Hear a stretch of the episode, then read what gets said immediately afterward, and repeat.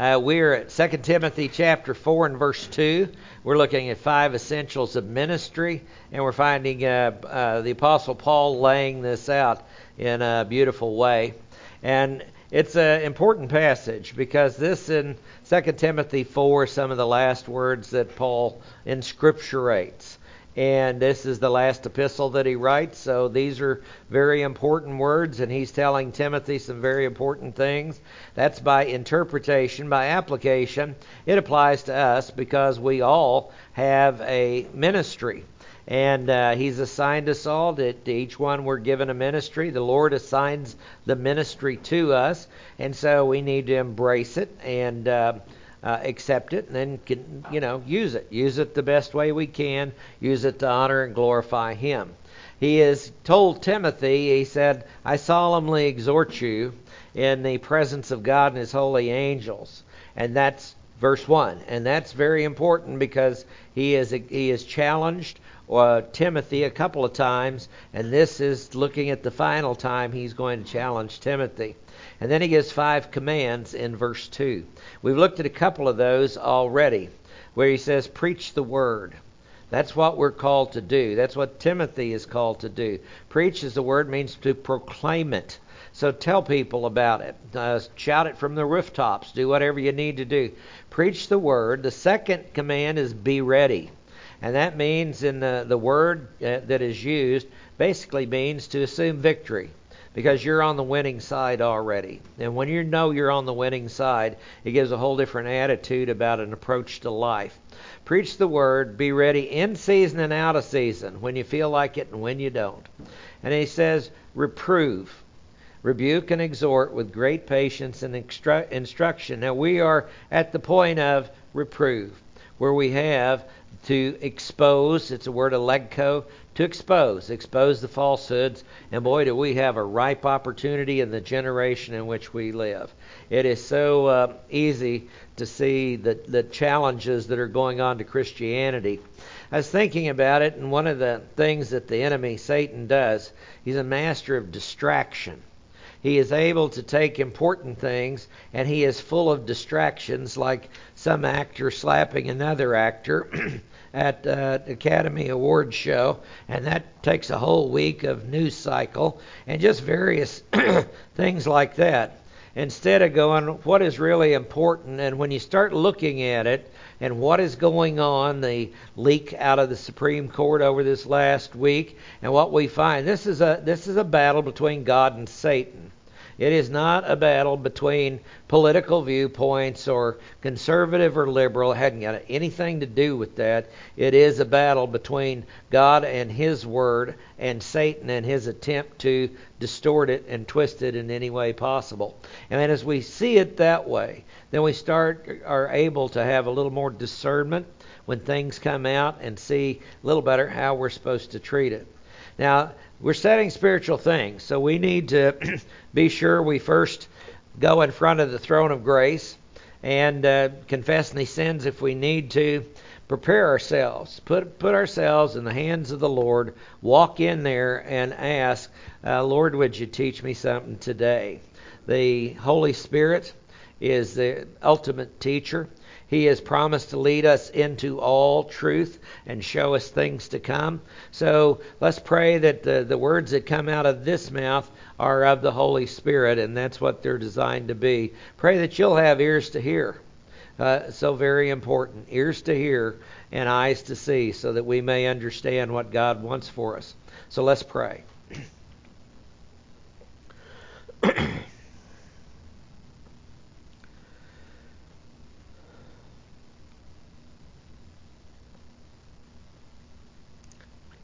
Father, once again, we're amazingly blessed, and so often we don't even realize it.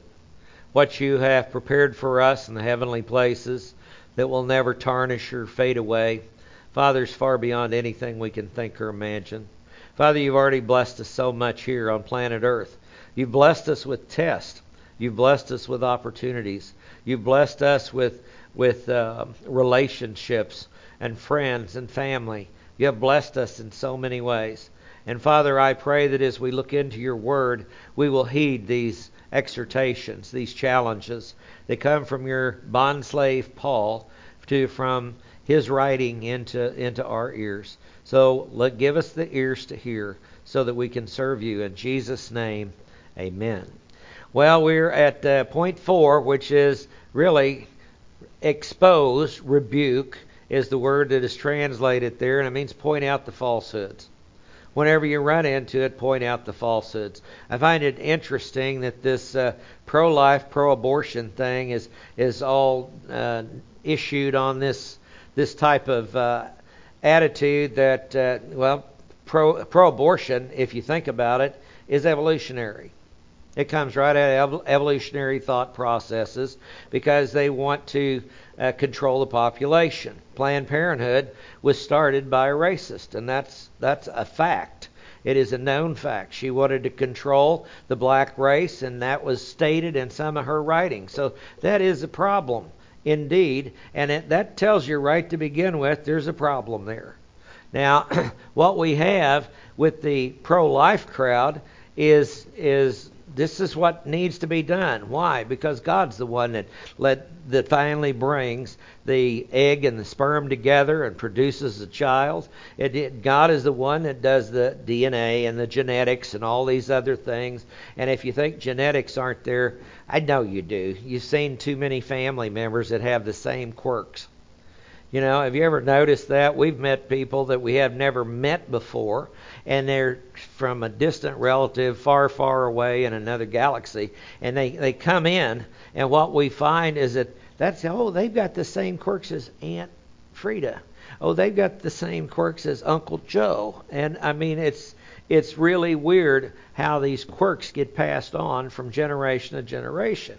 So, whenever they say that we are all a, a bunch of uh, uh, product of evolution, that's just a lie. And when they start that, you need to expose it. So, really, it is. I used to say I didn't come from a monkey. You may have. That's what I my response back in the sixth grade. You know, you may have. You sure look like it. And off we go into junior high arguments in the way they, that they work. But here is the the we didn't sin from monkeys. A lot of Christians are trying to believe that that we came up through a bunch of hominids over millions of years and all this other stuff. That's not the biblical uh, description of the way things work. It's just not. And so what we have is when you see those things like that, because it's coming out of an atheistic viewpoint versus a theistic viewpoint of Jehovah Elohim, the Lord God Almighty. And that's where the battle is going. That's where the battle is going on. If, you, if we don't realize that worldview, we'll get things wrong uh, for all of our life. Now, it says reprove and expose it. And it's uh, be sure when you do, it's truly a doctrinal issue. See, in 2 Timothy 3:16, all scripture is God-breathed and is profitable for doctrine, for reproof, for correction, for instruction in righteousness. All scripture. How do we know what the scripture is? Well, when the people received these books, interestingly enough, they knew it was scripture because they had the gift of prophecy working all the way through the Old Testament and the New Testament till the completion of the canon, and the, the prophets could tell whether it was inspired or not. That's why the Gospel of Thomas didn't make it. That's why the Gospel of Peter didn't make it. That's why the uh, pseudepigraphal and apocryphal books were not permitted into the canon of Scripture because the prophets already knew that wasn't it when they got it. There were four epistles written to Corinth, and we only have two of them. Why? Because the prophets in Corinth, as goofy as they were, said, no, that's not Scripture. And that's not Scripture. But these two are and they kept it, copied it, and passed it on like they were supposed to do. So by the time the church councils got involved in it in the 300s, they didn't approve anything that was not immediately approved by the churches when they were received. And that's something that is gets buried and lost uh, whenever the world goes after Christians. We have a book that is all Scripture. It is inspired of God. Okay, so that that is so important to us. Now, be sure whenever we're going to expose stuff, it is a doctrinal issue.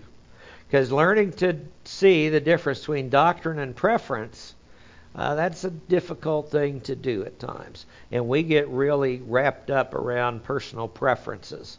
I've, I've mentioned it's, it's such an easy target. Uh, water baptism.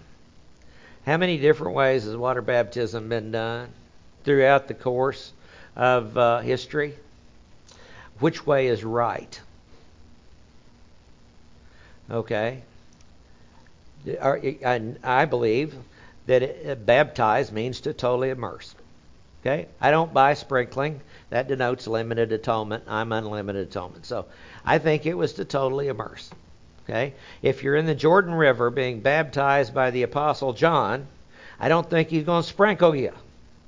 You're already in a river. Okay? So that I believe immersion is the way it is. But is it straight down in the water and back up? Or is it backwards and up? Or forwards and up? Or backwards three times, Father, Son, Holy Spirit, or forwards three times? Father, those are preferences. They become traditions. That is not defined by God which way to do it. It says baptize. That's what you're supposed to do. I've seen people baptized in uh, little more than uh, mud puddles, cattle ponds. There was uh, uh, who was it? I heard uh, uh, talking the other day. They did a baptism and uh, went into a, uh, a basically a hole that had been filled with rainwater, and came out and they'd been bitten by a snake. In doing that, uh, they're they're okay. It wasn't a poisonous snake, but they what is this? And it was two holes where fang marks had been made, a little bitty one, which can a lot of those can kill you just as fast as anything else. But be sure there's a doctrinal issue before you get into exposing things, because it just makes Christians look foolish. Be able to say, "Thus saith the Lord," not "Thus saith Drew," or "Thus saith me." Thus saith the Lord. If it's a doctrinal issue, then point it out. Then uh, John th- uh, realized also that evil doesn't want to be exposed. Have, have you seen anybody lately that you think is involved in evil? I know some people say, well, that's judging. Don't judge me. But sometimes it's just so obvious that there's no way to deny it. Evil does not want to be exposed. Whenever you expose it, don't think, oh, I'm so happy you exposed the evil that I have in me, and they're going to embrace you for being such a kind, loving individual, because they are not apt to do that. Did Jesus warn us of that? John 3 19. This is the judgment that the light has come into the world, and men love the darkness rather than the light, for their deeds were evil.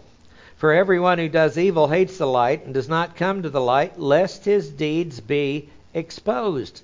Elegko, our word that we have here.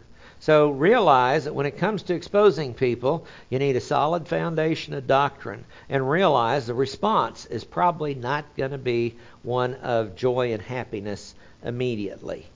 But I don't know if any of you have ever done this. I've I got rebuked a few times growing up for doing some things that I shouldn't have done. You know what? I didn't like it when I got rebu- rebuked.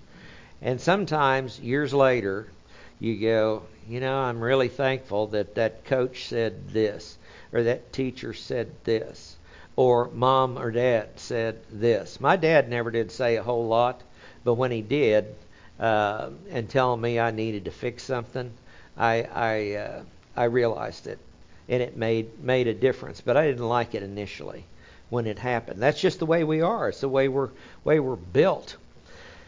He who practices the truth comes to the light, that his deeds may be manifested as having been wrought in God. So realize evil doesn't want to be exposed. Don't participate in these deeds of darkness. In Ephesians 5, verses 11 to 17, uh, I've been called at times over 40 years of ministry to help deal with uh, wayward pastors that have gotten out of line, done things that they shouldn't have done. And it is never fun at all. And sometimes, uh, sadly, sometimes they had uh, gotten away with something by getting their hand slapped. There wasn't any any what they did was wrong. Knew it was wrong. The deacons, elders tried to take care of it, basically a slap on the wrist, and they continued on, doing the same thing over the course of time. Until finally it got so bad that it had to come out and, and be exposed. And people would call me and say, What do you think? Should we expose it? Because we know if your brother sins, go reprove him in private. If he listens, you've won your brother. Okay? If he doesn't listen, take two or three witnesses and go back to your brother and talk to him. And if he listens, fine, you've won your brother. If he doesn't listen, okay, then you go to the third step tell it to the church. And sometimes it's necessary to tell it to the church. We should start going. We should start it right there because sometimes we think our brother's done wrong. We have misread the situation, and it's only our perception. So if you go to your brother, it has not become a rumor that is spread throughout the uh, rest of the Western world. Uh, via Twitter or whatever it is. It's not not become a false rumor that is being spread. You have gone to your brother and said, "This is what I heard. Is this true?" You know, and given an opportunity because they may say, "No, these are the circumstances behind it." I know more than once than uh, uh, over the course of my life that I have seen that to be the case. I thought somebody really messed up, and then you, when you hear the background information and you hear what led to this and this and this, then you go, okay, I understand now. And uh, something that, uh, uh, well, uh, there's some th- things that are obvious, but sometimes we go, I just didn't understand the situation. Um, I know of a situation one time where uh, I'm not going to tell that story. I'm sorry. Ephesians 5:11 said, "Do not participate in the unfruitful deeds of darkness. Instead, even expose them." Now, is that hard to understand? It's not something we want to do, but it's not hard to understand, is it? Don't participate in them, expose them. It's grace, disgraceful even to speak of the things done by them in secret. All things become visible when they're exposed by the light, for everything that becomes visible is light. For this reason it says, Awake, sleeper, arise from the dead. Christ will shine on you. Therefore, be careful how you walk, not as unwise men, but as wise, making the most of your time, redeeming the time, it says, because the days are evil. Don't participate in these things. So part of being your ministry, part of being a minister and a pastor, because we're all pastors, we have we're responsible for the sheep allotted to our charge, meaning those that we have influence over. We are responsible, men or women, whatever. The the the there are places where the pastor can be an office okay, within the church. It can be a spiritual gift within the church, but there is the generic pastoral care that goes to all caregivers. And then that's where these verses apply to us. And so don't don't participate in these unfruitful deeds of darkness. And expose unhealthy doctrine. Expose unhealthy doctrine. Whenever you run into it, expose it. There's some all kinds of unhealthy doctrine floating around out there today. Um, one of which is uh, universal salvation. It's floating around out there because it, it, some people look at that and go, well, I'll eventually be saved. Okay, what makes you think that? Because it's certainly not in the book you proclaim to read. Okay, what makes you think that? Do you, do you think that, that reincarnation is right and we're all really Hindus and we're going to come back till we get it right? Till we get our karma right and we finally ascend to godhood? That sounds like a satanic lie to me. Oh, in the days that you eat of this, he knows you'll be like him, knowing good and evil. It goes to lie back in the garden. So expose unhealthy doctrine. Now, if I got started there, we could be just talking about that subject for the next year. Expose unhealthy doctrine. How do you know what's healthy doctrine? They call it sound doctrine. But sometimes, whenever we read sound doctrine, we don't. What does sound mean? And it's a word that means healthy. it re- refers to our spiritual health. Titus 1 9 says, Holding fast the faithful word, which is in accordance with the teaching, so that he will be able to both to exhort in sound doctrine, healthy doctrine, and refute those who contradict. Those who are in leadership positions in churches need to be able to offer a word of defense for the faith and the truth that is now in us. And so many times they, they can't, they don't, they won't, they don't even want to go there.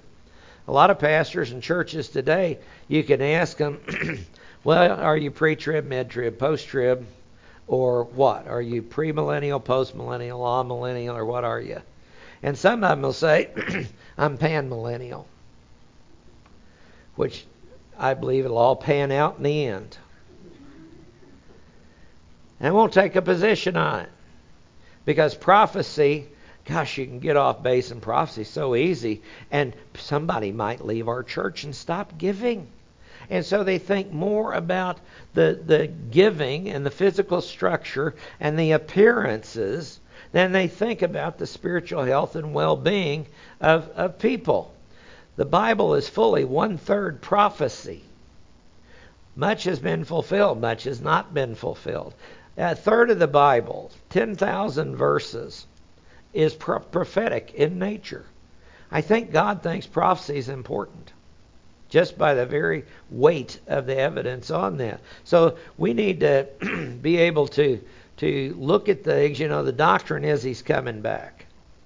We know He's coming back. We know that according to the Bible, He's coming back the way He left. He's coming back literally, physically, in the clouds of the sky. That's what He's going to do. Acts, the first chapter, if you want a reference for that. First Thessalonians 4, He is coming back. Now, is it pre trib, mid trib, post trib, pre wrath, split rapture, partial rapture, whatever? what we do is look for the evidence. Where does the evidence take us? And I believe the weight of the evidence is a pre trib rapture. Okay? Before the tribulation. Am I looking forward to that? I know we all are. The more decrepit we get and the more it is to end season and out of season to do our ministry, the more we look for the Lord's return. But by the same token, He is coming back. And you know, sometimes Christians are afraid of the trib what what if I'm wrong and a lot of other people are wrong and we have to go through the trib? So what? So what? You start reading what's going to happen, you can decide to go move into your cave in Colorado somewhere. Get your good stash of the funny weed and take it in there and just wait till Jesus comes. Okay? you can decide to do that or you can decide you know, I'm going to go tell people about Jesus and maybe they'll kill me. That's the way of divine thinking. Is it not? Because the martyrs get a special place up there. If you read the book, what can man do to me? What can he do to me? Kill me? And send me to be with my heavenly Father? What's bad about that? So when we have the right attitude, the things of this earth don't really don't really affect us all to, to that much of a degree. Point out falsehoods. The next thing is translated rebuke. It means to press the issue. The word is epitomao. Tomao is a word that means to put weight upon, to give honor to. The word time, which is the noun form of tomao, is, is a word that means to give honor to, and literally to put weight upon. Something that is valuable, something you see the value in. So when it says press the issue, this this rebuke word is to verbally correct and do it with weight in your words. Let me take a drink.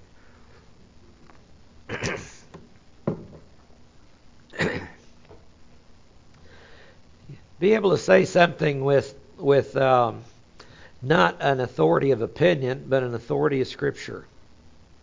These things are important, and be able to say why and give the defense for them. Now we know from other passages. If you just read this passage and you don't know what he wrote earlier in Second Timothy, he says gently correcting those in opposition. Okay, so that's where you start. I was talking to somebody about this uh, yesterday, in fact. Jesus didn't start with Woe to you, scribes and Pharisees, hypocrites. Although I think that actually goes with our congressional leaders today. Scribes are attorneys. Look what has been done to twist the law. Pharisees are people that want you to comply with their laws, but they don't have to. They excuse themselves from it. They're elitist. And hypocrites, speaking out of both sides of their mouth. So if Jesus was doing Matthew 23, he'd probably go to our legislature and the federal government and say, Woe to you, scribes and Pharisees, hypocrites, and probably get a worse reception than he got in Matthew 23 outside of the temple. That's not the way he started. Three and a half years earlier, what was he doing? He was teaching. He was teaching the Old Testament, teaching what to look for in Messiah. He's the one that John said, Behold the Lamb of God that takes away the sin of the world. He must increase, I must decrease. John knew his place. And he said, Look to him. He's the one you need to follow now, not me. Well, some of them didn't listen to him, obviously, but some of them did. But he is he is uh, uh, correcting gently he moves that along over three years of his ministry, very seldom giving anybody a, a harsh word. Very seldom. And then Matthew 23, the week of the cross, when everything else has, has not worked and they've not listened, what did he do? He unloaded on them, is what he did. Because woe to you, whenever the Jews heard the word woe, their ears perked up because it has been written down in the prophets multiple times. And now here's a man that they were getting ready to kill. Woe to you, attorneys and elitist Pharisees, hypocrites. Because you travel about, and he gives a whole list there of different things. But press the issue in the right way. If it's just the first time you met somebody, don't uncork with, with 18 pages of doctrine. Pray for the opportunity, pray for the words. Lord, show me what to say, and you will be amazed at what the Holy Spirit will bring out of your mouth. But you need to be prepared for those times. Now, how did what kind of rebuke happen? Jesus rebuked demons. Matthew 17, 17 and 18. And Jesus answered and he said, O unbelieving and perverted generation, how long shall I be with you? Now, see, here's Matthew 17. He's got into the second and third year. This is when he's starting to up the ante, make it stronger. And it, he says, Bring him here to me. This was a young man that had a demon. And it says, And Jesus rebuked him, the demon. And the demon came out of him. And the boy was cured all at once also recorded in Mark 1:25 and and uh, Mark 3:12. Because Jesus rebuked demons, and when he called them out, he called them out. So we get some idea of what this word rebuke is all about. Jesus rebuked the weather. Now we'd like to do that, wouldn't we, from time to time? You know, we we we only had 14 tornadoes the other night or something like that, and and uh, nobody laughed when I said we're going to cancel class due to the occasional tornado or whatever it was. I thought that was funny. But anyway, we uh, and we pray. Uh, the one of the tornadoes uh, that was south of Tecumseh um, was one mile north of my daughter and her husband, and it went across and and tore up a, a horse farm and kill several horses put them put them down out there. And it was one of the F2s that went on up into Seminole before it did. So how many? That was 14. You know how many we had, our record is for one day here at Oklahoma? 72. May 3rd, 1999. We all remember that tornado. You were what a mile from it? Yeah, half mile when that went through. Uh, we had several people. It's interesting the way things happen because the Thompsons were were a half mile north of it. The Chandlers that were in our church back then was half mile south of it, and they went through and they got out with just debris in the yard was about it. But it's interesting the way that the, the Lord does things. But when Jesus rebuked the weather, I, I love this. Matthew 8:26. He said to them, "Why are you timid, you men of little faith?" And he arose and he rebuked the winds and the sea, and it became perfectly calm. Now, you might remember what the disciples said. What manner of man is this that even the winds and the sea obey him? Hmm. That was something. I want to replay that when we get to heaven. I'm I'm looking forward to it. I remember at times wanting to be able to rebuke it. One time we were on a a uh, baseball team camp out down at Lake Texoma, and we thought the storm was a lot farther away than it was. This is the 60s when they were still just barely forecasting any tornadoes, and so we were going out to Catfish Bridge out there on a pontoon boat, and there's about 15 or 16 of us on it. It's the normal way we did things back then. And they were going to drop us off at the pylons out there and then come back and get us later. We were going to fish. And so we got out there almost to the bridge and the storm hit. And we put, and the pontoon boat went about a foot underwater.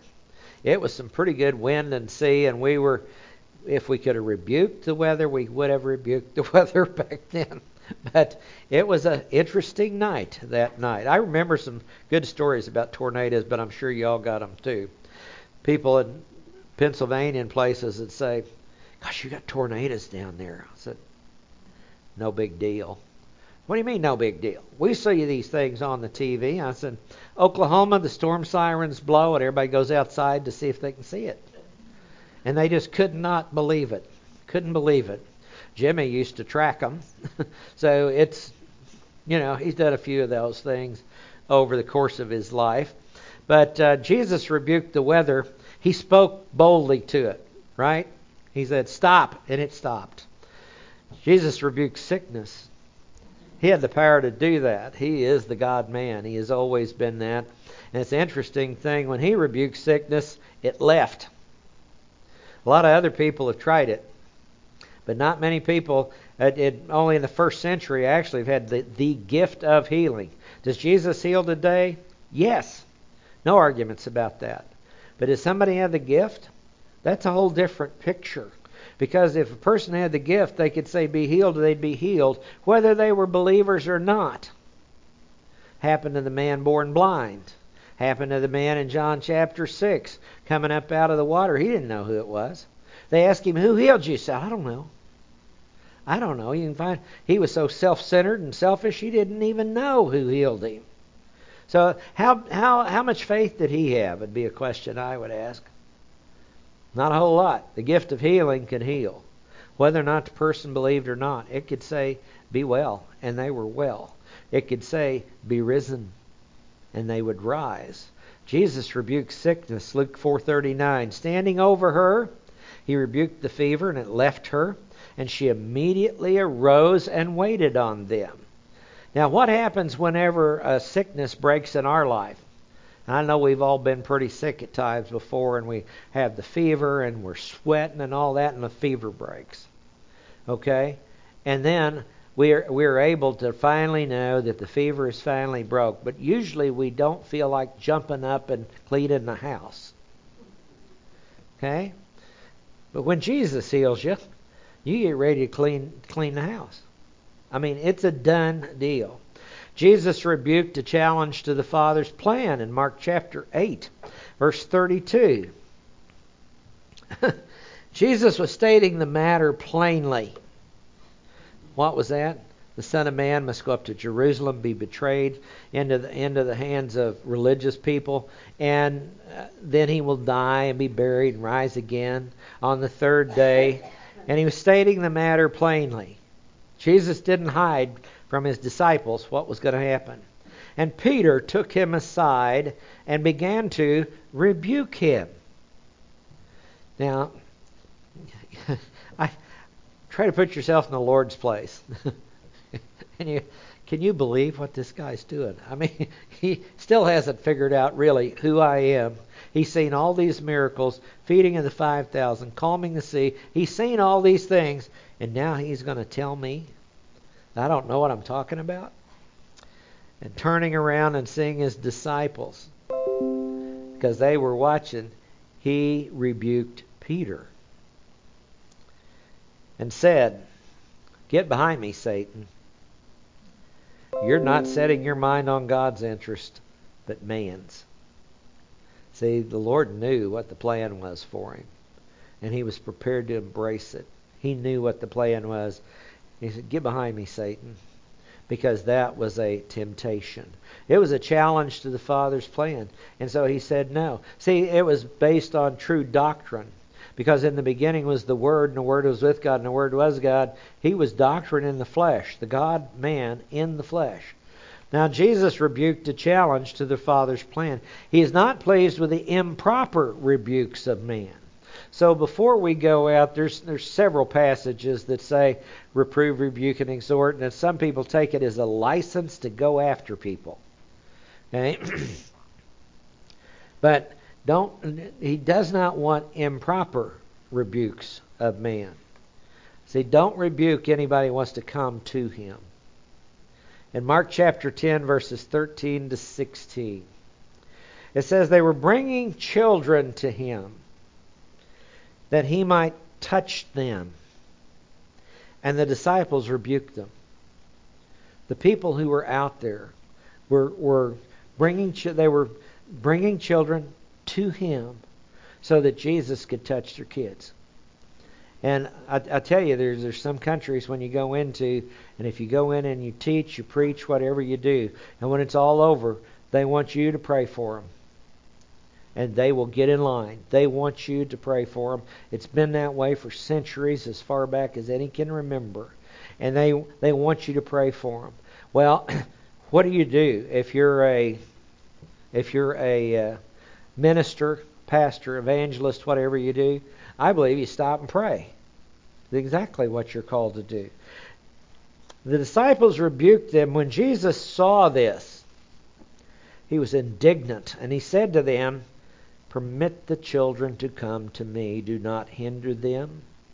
For the kingdom of God belongs to such as these. Truly I say to you, whoever does not receive the kingdom of God like a child will not enter at all. He wants a pure, simple faith. And he took them in his arms, the children, and he began blessing them, laying his hands upon them, and he prayed for all of them. Can you imagine what a blessing that would be? If you're one of those kids.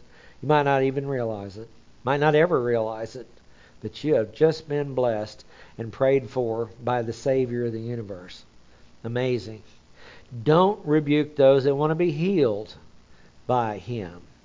In Mark chapter 10, verse 46 to 49, and he came to Jer- Jericho, and he was going out from Jericho with his disciples and a great multitude, a blind beggar named Bartimaeus, the son of Timaeus, was sitting by the road. And when he heard that it was Jesus the Nazarene, he began to cry out and say, Jesus, son of David.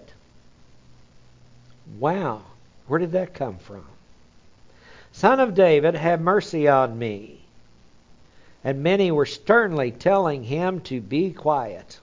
And he kept crying out, All the more, Son of David, have mercy on me. And Jesus stopped and said, Call him here.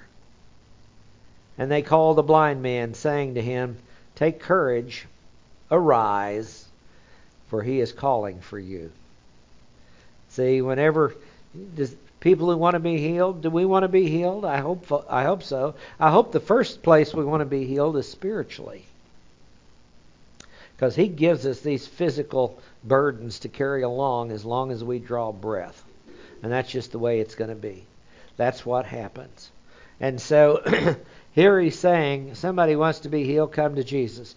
His sovereign decision is what decides who is and who isn't. But you know, it's good if we are healed, it's good if we're not. And we often lose sight of that. If the Lord heals us, praise the Lord. Look what He has done. If He doesn't heal us, He still has a mission for us. He still has a ministry for us. He has something for us to do. Because to be able to endure a sickness with grace and to still be able to minister, I've talked to people that seriously are only days away from dying, and they are they are so evangelistic it's unbelievable. They are hurting, they're in pain, they they they can just barely talk. Some of them, but nurses that come to them, family that comes to them, they're going to tell people about the Lord. They're going to finish strong. Well, you might pray, Lord, heal them. This is part of my prayer. But Lord, if you do choose not to, please sustain them through this so they may be your witness. To me, I think that's what the Bible teaches us to do. Don't rebuke those that want to be healed by Him. Specifically, what we're supposed to rebuke is the issue of sin from Luke 17 The first verse says, And he said to his disciples, It's inevitable that stumbling blocks should come, but woe to him through whom they come. It would be better for him if a millstone were hung around his neck and he were thrown into the sea than he would cause one of these little ones to stumble. This is the same issue with the children recorded in Luke with a little more information. Be on your guard. if your brother sins, rebuke him. If he repents, forgive him. See, the Lord is full of grace and full of truth, is he not? John 1:18. So these are reprove, rebuke, and the next one is exhort. And to exhort is to partner. Exhort is parakaleo, means call alongside. It doesn't mean you're out front or behind pushing, it means you're calling someone alongside. You're basically saying, We are brothers in this, we are sisters in this. That's what encourage means. It's translated oftentimes as comfort in 2 Corinthians 1, the God of all parakaleo, the God of all comfort. And you know what? Some people say, well, I just can't comfort or encourage or exhort anybody because that's three words it's translated. But are you a believer? If you're a believer, the Holy Spirit's moved inside of you. Who is who is the Holy Spirit? Call him the Paraclete. That means he is the encourager. He is the exhorter. Part of part of what the Holy Spirit does is to encourage and exhort and challenge. So whenever that's what we want to do, reprove, expose the problem, rebuke, clearly point it out, exhort, partner with them in the truth. Encourage people, important point, to give their life totally to God. Romans chapter 12, Paul, in chapter 12, he starts off with a therefore. And you have to always ask, what's the therefore? I know I've worn that one out. Why is it there? It's drawing a conclusion from the first 11 chapters of the book of Romans.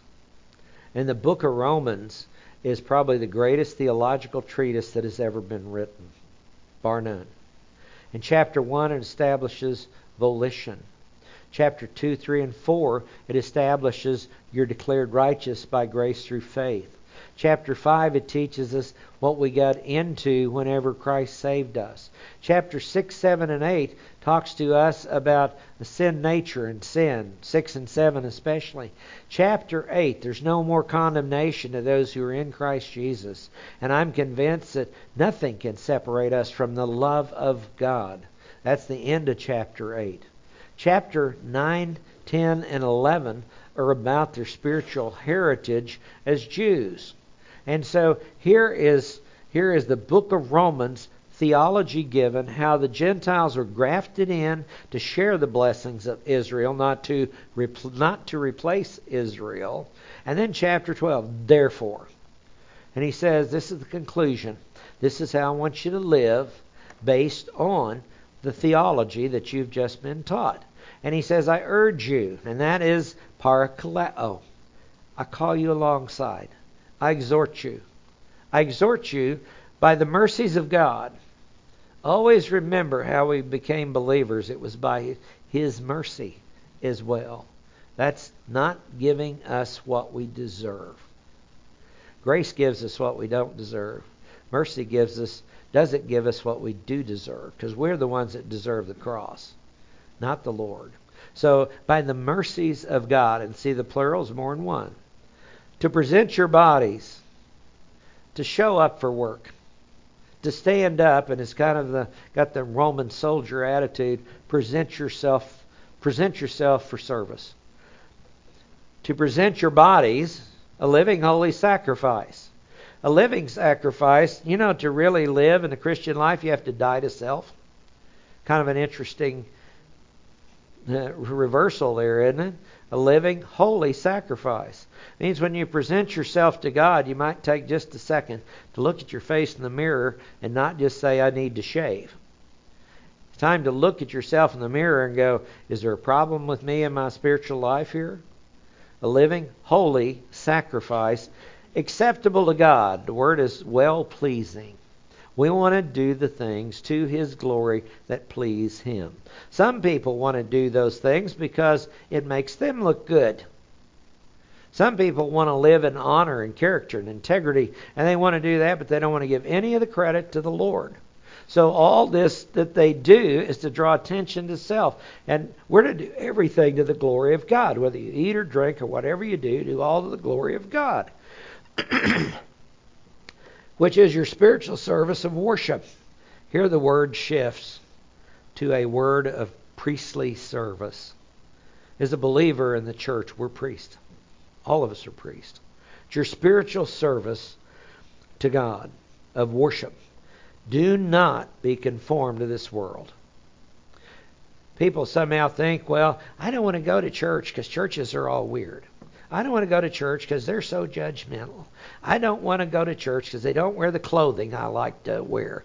I don't want to go to church because I don't. And the next thing you know, they're not going to church anywhere. And what happens? The devil says, "Got them right where I want them." Because then, what do they end up listening to? A little bit of everybody, everything. don't be conformed to this world. Don't start seeking fame, fortune, power, and pleasure. Don't go after those things. But be transformed, metamorphosis, change from the inside out. How? By the renewing of your mind. That means that we need to continue to read the Bible, study the Bible, try to find out more about it. Renewing of your mind so that you can determine what the will of God is. How many people want to know the will of God? Well, you have to do the constant renewing of your mind. But before that, you have to present yourself to Him, a living, holy sacrifice. And you come and you say, Teach me. Teach me. I want to know. I want to know what you want me to do that is going to honor and glorify you. And I want you to lead me. That's a prayer He, he just told us to, to do. You think He'll honor that? He will. the will of God is, and you'll know it because it's good. It's well pleasing. That's our acceptable word. And it's mature. It's grown up. See, we'll know the will of God. But we first got to comply with the conditions. If we do, then we are going to we're going to know the will of God. So what do we encourage people to do? Give their life totally to the Almighty. Let's pray. Father, we thank you once again, and we cannot thank you enough for your matchless grace, your wondrous love, and for all that you have done. Father, we pray that indeed that you will uh, be with us, help us to realize what is pleasing in your eyes. Now give us the discernment to know what is doctrine and what is just preference. And Father, I pray that we will lead a life that is exemplary imitating our Lord Jesus Christ. And Father, we pray that your hand will be upon that and that you will use us to help to help point others to your son. For we ask this in Jesus' name. Amen.